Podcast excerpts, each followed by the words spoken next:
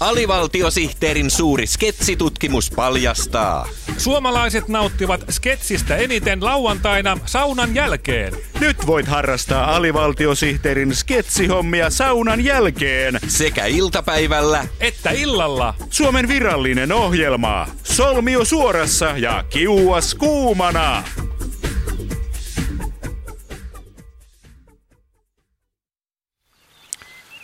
Voi saastamoisen saastamoinen. No mikä sinun hyvän tuulesi on saastuttanut? loukkaannutko sä siitä, että Kimmo Pohjonen teki levyllisen haitariversioita Nirvanan biiseistä nimellä Kurttu Kobain?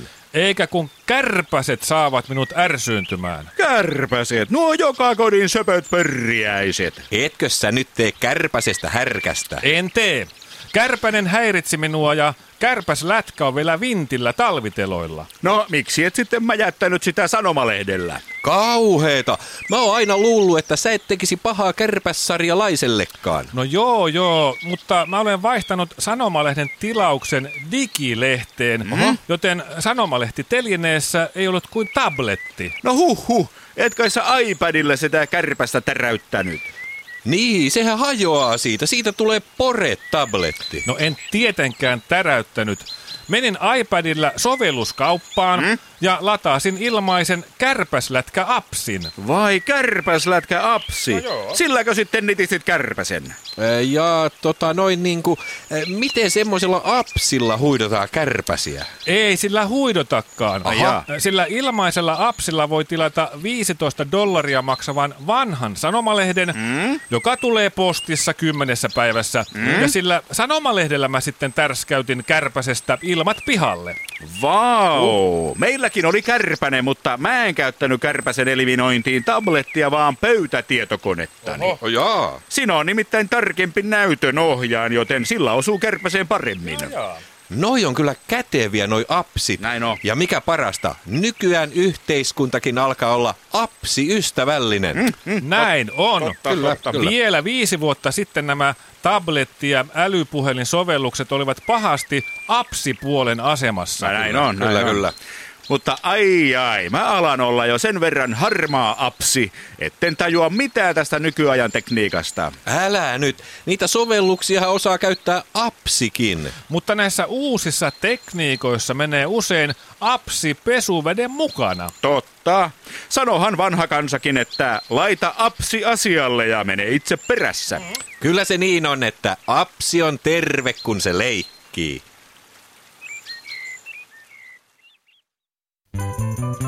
Niin kuin jo Urho Kekkonen sanoi, Aina kun on mahdollista, kannattaa käydä Yle Areenassa kuuntelemassa alivaltiosihteeriohjelmaa. Alivaltiosihteeri ja Yle Areena. Urho Kekkosen linjalla.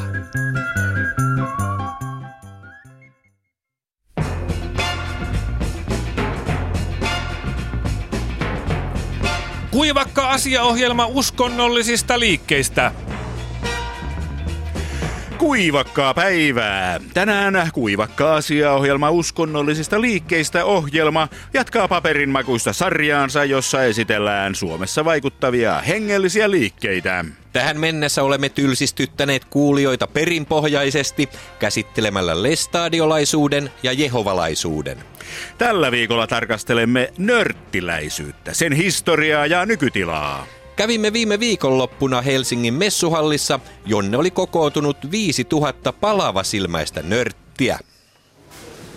Täällä Helsingin messuhallissa on hurmoshenkinen tunnelma, kun tuhansia silmälasipäisiä nörttejä istuu tietokoneidensa ääressä vaiti ja palvoo keskittyneesti apparaattinsa näyttöruutua toinen käsi näppäimistöllä ja toinen käsi energiajuomatölkkiä tiukasti puristaen. Vieressäni seisoo Turun yliopiston uskontotieteen professori Usko Toivonen. Kuinka suuri uskonnollinen liike nörttiläisyys on?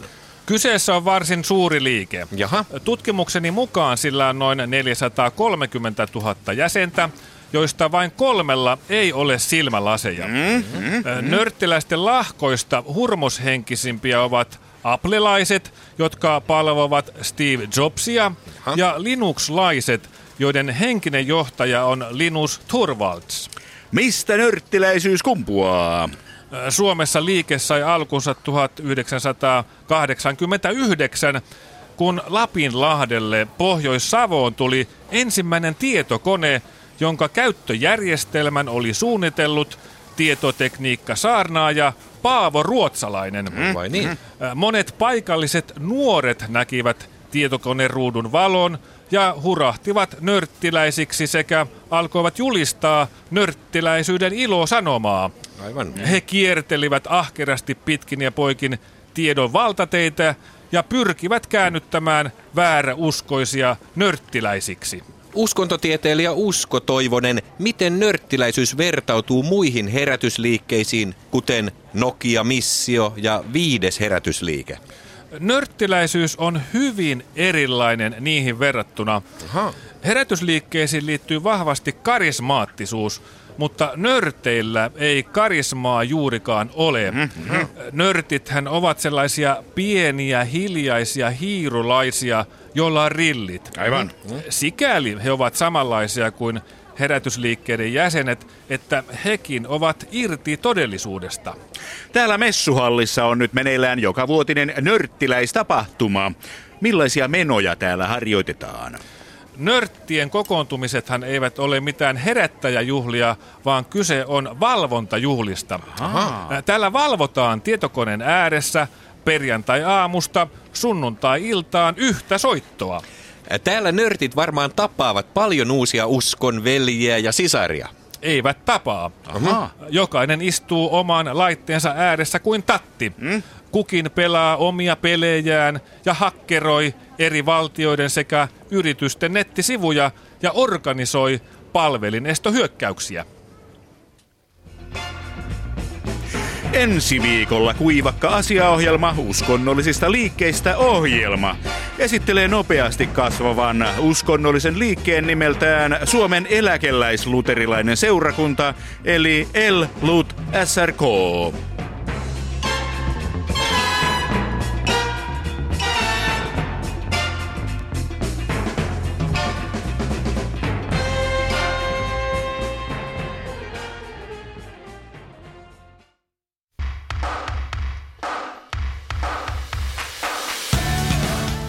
Urheilua ja palindromeja. Tässä jälleen kaikkien urheilun ja palindromien ystävien suosikkiohjelmaa. Urheilua ja palindromeja. Tänään meillä on asiaa ampumahiihdosta ja kuviohiihdon MM-kisoista Zagrebista. Palindromit saamme suoraan SM-liigan eilisestä kiihkeästä pudotuspelistä Kärpät Saipa. Ampumahiihto on meille suomalaisille Kaisa Mäkäräisen ansiosta rakas laji. Ikivanhoista perinteistä kumpuava laji joutuu kuitenkin vastaamaan nykyajan haasteisiin. Meillä on nyt vieraanamme kansainvälisen ampumahiihtoliiton hallituksen suomalaisjäsen Pentti Hutikainen. Tervetuloa. Kiitoksia. Haluatteko haastatella minua makulta vai pystyssä? Makuulta kiitos. Ampumahiihtohan syntyi jääkauden jälkeen, kun sukset ja kiväärit tulivat esiin sulavan mannerjäätikön alta.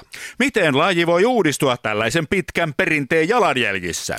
Ei tässä ole mitään ongelmaa. Mm-hmm. Jääkaudesta saakka ampumahiihtoa on kehitetty television ehdoilla. Vai niin? Sen vuoksi tähän uuteen ampumapaikkauudistukseenkin on päädytty. Uusi ampumapaikka. Tuleeko lajiin uusi pystyammuntapaikka vai makuammuntapaikka? Ei kumpaakaan, vaan tulee ohiammuntapaikka. Ohiammuntapaikka. Kyllä. Yhä useammat ampumahiihtäjät ovat erikoistuneet ohiammuntaan ja haluamme olla heidän kanssaan eturintamassa kehittämässä lajia. Aivan. Kun ohiammuntapaikka tulee ensi kaudella virallisiin kisoihin mukaan, niin kilpailijat pääsevät hyödyntämään ampumataitoa monipuolisemmin. Entä jos kilpailija ei osu edes ohi kansainvälisen ampumahiihtoliiton hallituksen suomalaisjäsen Pentti Hutikainen? Uskon tässä harjoittelun voimaan. Aivan. Suomalaiset ampumahiihtäjät ovat osoittaneet, että kovalla harjoittelulla oppii ampumaan vaikka ohi maalitaulun. Kiitoksia Pentti Hutikainen. Seuraavaksi urheilua ja palindromeja ohjelmassa on vuorossa viikon viralliset palindromit. Oulun Raksilan jäähallissa on paikalla selostajamme Pekka Pietilä. Tässä kuuman ottelun erätauolla on paikallaan kysyä kärppien valmentaja Lauri Marja Mäeltä, mikä on viikon virallinen palindromi? Uu, kuomaseni repa. Katille vie hei velli takaperin. Esa Moukuu. Kun tuossa erätauolla lausuitte joukkueelle pukuhuoneessa palindromia takaperin, mitä asioita korostitte? Uu, kuomaseni repa. Katille vie hei velli takaperin. Esa Moukuu. Vieressäni on myös Saipan päävalmentaja Pekka Tirkkonen. Hei hei. Millainen on tämän pelin perusteella viikon toinen virallinen palindromi? Aada, limousinessa Lotto Lasseni, Suomi ladaa. Jäähyboksissa on aikaa lausua palindromeja myös takaperi, vai mitä? Kyllä. Aada, limousinessa Lotto Lasseni, Suomi ladaa. Tässä oli urheilua ja palindromeja. Oikein hyvää päivän jatkoa.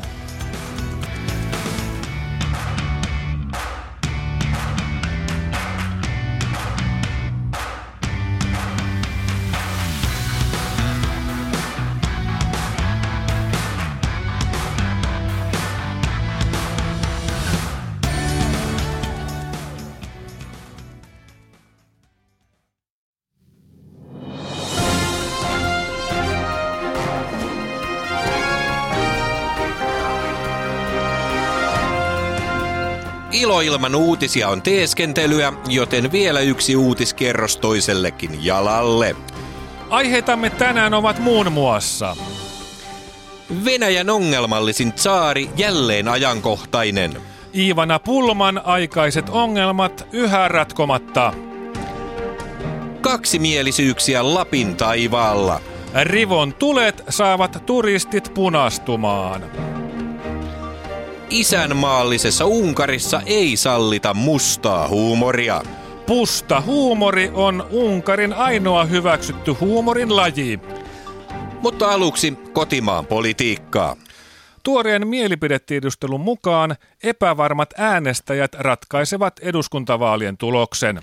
Epävarmoja äänestäjiä on nyt jopa 43,5 prosenttia ja kaikissa puolueissa mietitään kuumeisesti, millaisia nämä prosentit ovat.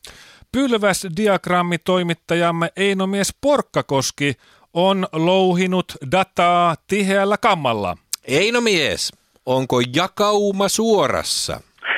Täällä Einomies Porkkakoski kolmen prosentin virhemarginaalilla.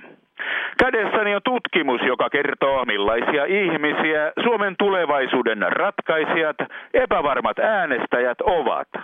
Einomies, puheenvuoro on sinulla. Äänioikeutetuista suomalaisista 43,5 prosenttia ei tiedä, ketä hän aikoo äänestää eduskuntavaaleissa.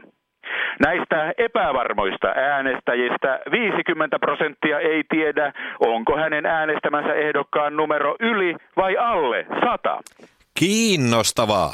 Anna mennä, Eino mies. 15 prosenttia epävarmoista äänestäjistä ei tiedä, pitäisikö aamulla laittaa jalkaan pitkät vai lyhyet kalsarit. 24 prosenttia epävarmoista äänestäjistä ei ole varma siitä, mitä ulkomaalaiset hänestä ajattelevat. Kiehtovaa. Ole hyvä, Einomies. Jatka. 31 prosenttia epävarmoista äänestäjistä tuntee käsiensä hikoilevan ennen julkisia esiintymisiä, kuten historiallisen esitelmän pitämistä, matkalipun ostamista bussissa ja kerrosnappulan painamista, kun hississä on muita ihmisiä. Erityisen kiinnostavaa on se, että 12 prosenttia näistä epävarmoista äänestäjistä, jotka ratkaisevat eduskuntavaalien tuloksen, jännittää joka aamu sitä, että törmää kadulla entiseen parturiinsa. Minä kuljen nykyään eri reittiä kuin ex-parturini, joten tuo ei ole minulle enää ongelma. 29 prosenttia epävarmoista äänestäjistä epäröi kertoa valtion talouden leikkauslistojaan ensitreffeillä.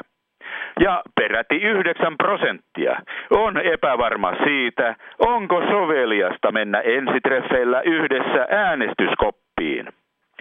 Ainoa varma asia, josta epävarmat äänestäjät ovat varmoja, on se, että Jean Sibelius toimi Suomen presidenttinä vuodesta 1956 vuoteen 1981 täältä tähän.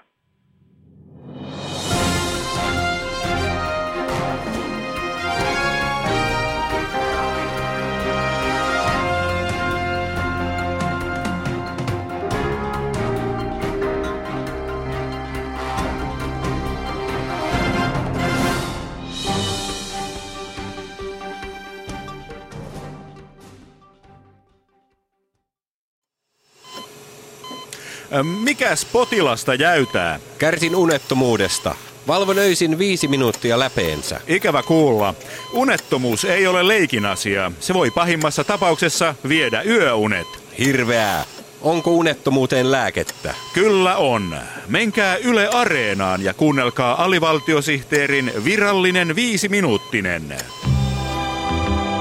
Alivaltiosihteerin virallinen viisiminuuttinen ja voit sanoa unettomuudelle hyvää yötä.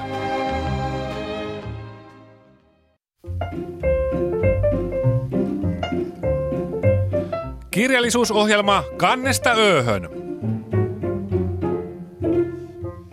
Hyvää alkulausetta, hyvät kuulijat, ja tervetuloa kirjalliseen seuraamme. Tänään kirjallisuusohjelma Kannesta ööhön esittelee kaksi kevään kuuminta esikoiskirjallisuuden komeettaa. Toinen on jämerä prosaisti ja toinen on herkkä runoilija. Otetaan ensiksi prosaisti. Markku Hetosen esikoisromaani Hikka tuli kolmelta herätti kohua jo seitsemän minuuttia ennen ilmestymistään. Rohkeimmat julistivat, että Markku Hetonen on nykyromaanin pelastaja, joka vie tarinan kertomisen uudelle tasolle. Markku, mistä tämä romaani Hikka tuli kolmelta sai kipinänsä? Suuttumuksesta, turhautumisesta ja vihasta. Olin juuri lukenut Astrid Lundgrenin lastenkirjaklassikon Veljeni leijona veli ja mittani oli täysi. Mikä siinä ärsytti? No kun siinä kirjassa kerrottiin, mitä siinä kirjassa tapahtuu. Se Törppö Lundgren paljasti sen kirjan juonen siinä kirjan sivuilla ja pilasi lukunautinnon. Et siis pitänyt siitä, että kirjan juoni paljastui kirjan lukemisen aikana. No en tietenkään. Kuka sellaisesta nyt pitäisi? Se on törkeää lukijan aliarvioimista. Siksi päätin kirjoittaa kirjan, jossa juonta ei paljasteta. Aivan. Esikoisromaanisi Hikka tuli kolmelta palkitsee lukijansa ruhtinaallisesti sillä, että siinä ei kerrota, mitä kirjassa tapahtuu. Erityisesti pidin päähenkilön luonnekuvauksesta. Sinähän et paljasta päähenkilöstä yhtään mitään. Niin, se on pelkästään lukijan kunnioittamista. Kyllä lukijalla on omat aivot, joilla hän pystyy päättelemään asiat itsekin. Ei siinä kirjailijaa tarvita pilaamaan lukijan lukukokemusta keksimällä kaiken maailman tarinoita ja henkilöhahmoja. Aivan. Lukija osaa itsekin päätellä, että jos hikka tulee kolmelta, niin ei se vielä neljältä ole lähtenyt. Kiitoksia Markku Hetonen. Kiitos, kiitos. Myös runouden rintamalla tapahtuu. Esikoisrunoilija Uuno Lahje mm sinä olet keksinyt aivan uuden runouden lajin. Sen tiukka muoto muistuttaa japanilaisesta haikurunoudesta, mutta se ei ole sitä, vaan se on ihan oma tyylinsä, eiku-runous. Pitää paikkansa. Eiku-runous on runouden uusi kieli, joka hylkää vanhan runouden täydellisyyden tavoittelun. Eikurunous ei pyri erehtymättömyyteen, vaan erehtyväisyyteen. Virheiden tekeminen on syvintä ihmisyyttä, johon eläin ei kykene, eivätkä puut. Niinpä niin. Tämä tulee hyvin esille kokoelmasi Aurinko, ei ku kuu avausrunossa Lapsuuteni lapsena. Vihreät lehtesi tanssivat suupielissäsi, ei ku silmissäsi, totta kai. Vaikuttava lyyristä. Uuno, mistä ei kurunous kumpuaa? Päättäväisyydestä. Siitä, että tietää, mitä haluaa sanoa. Ei ku haluaa sanoa myös jotain muuta. Ei ku ei tiedä yhtään, mitä haluaa sanoa. Siitä se syntyy.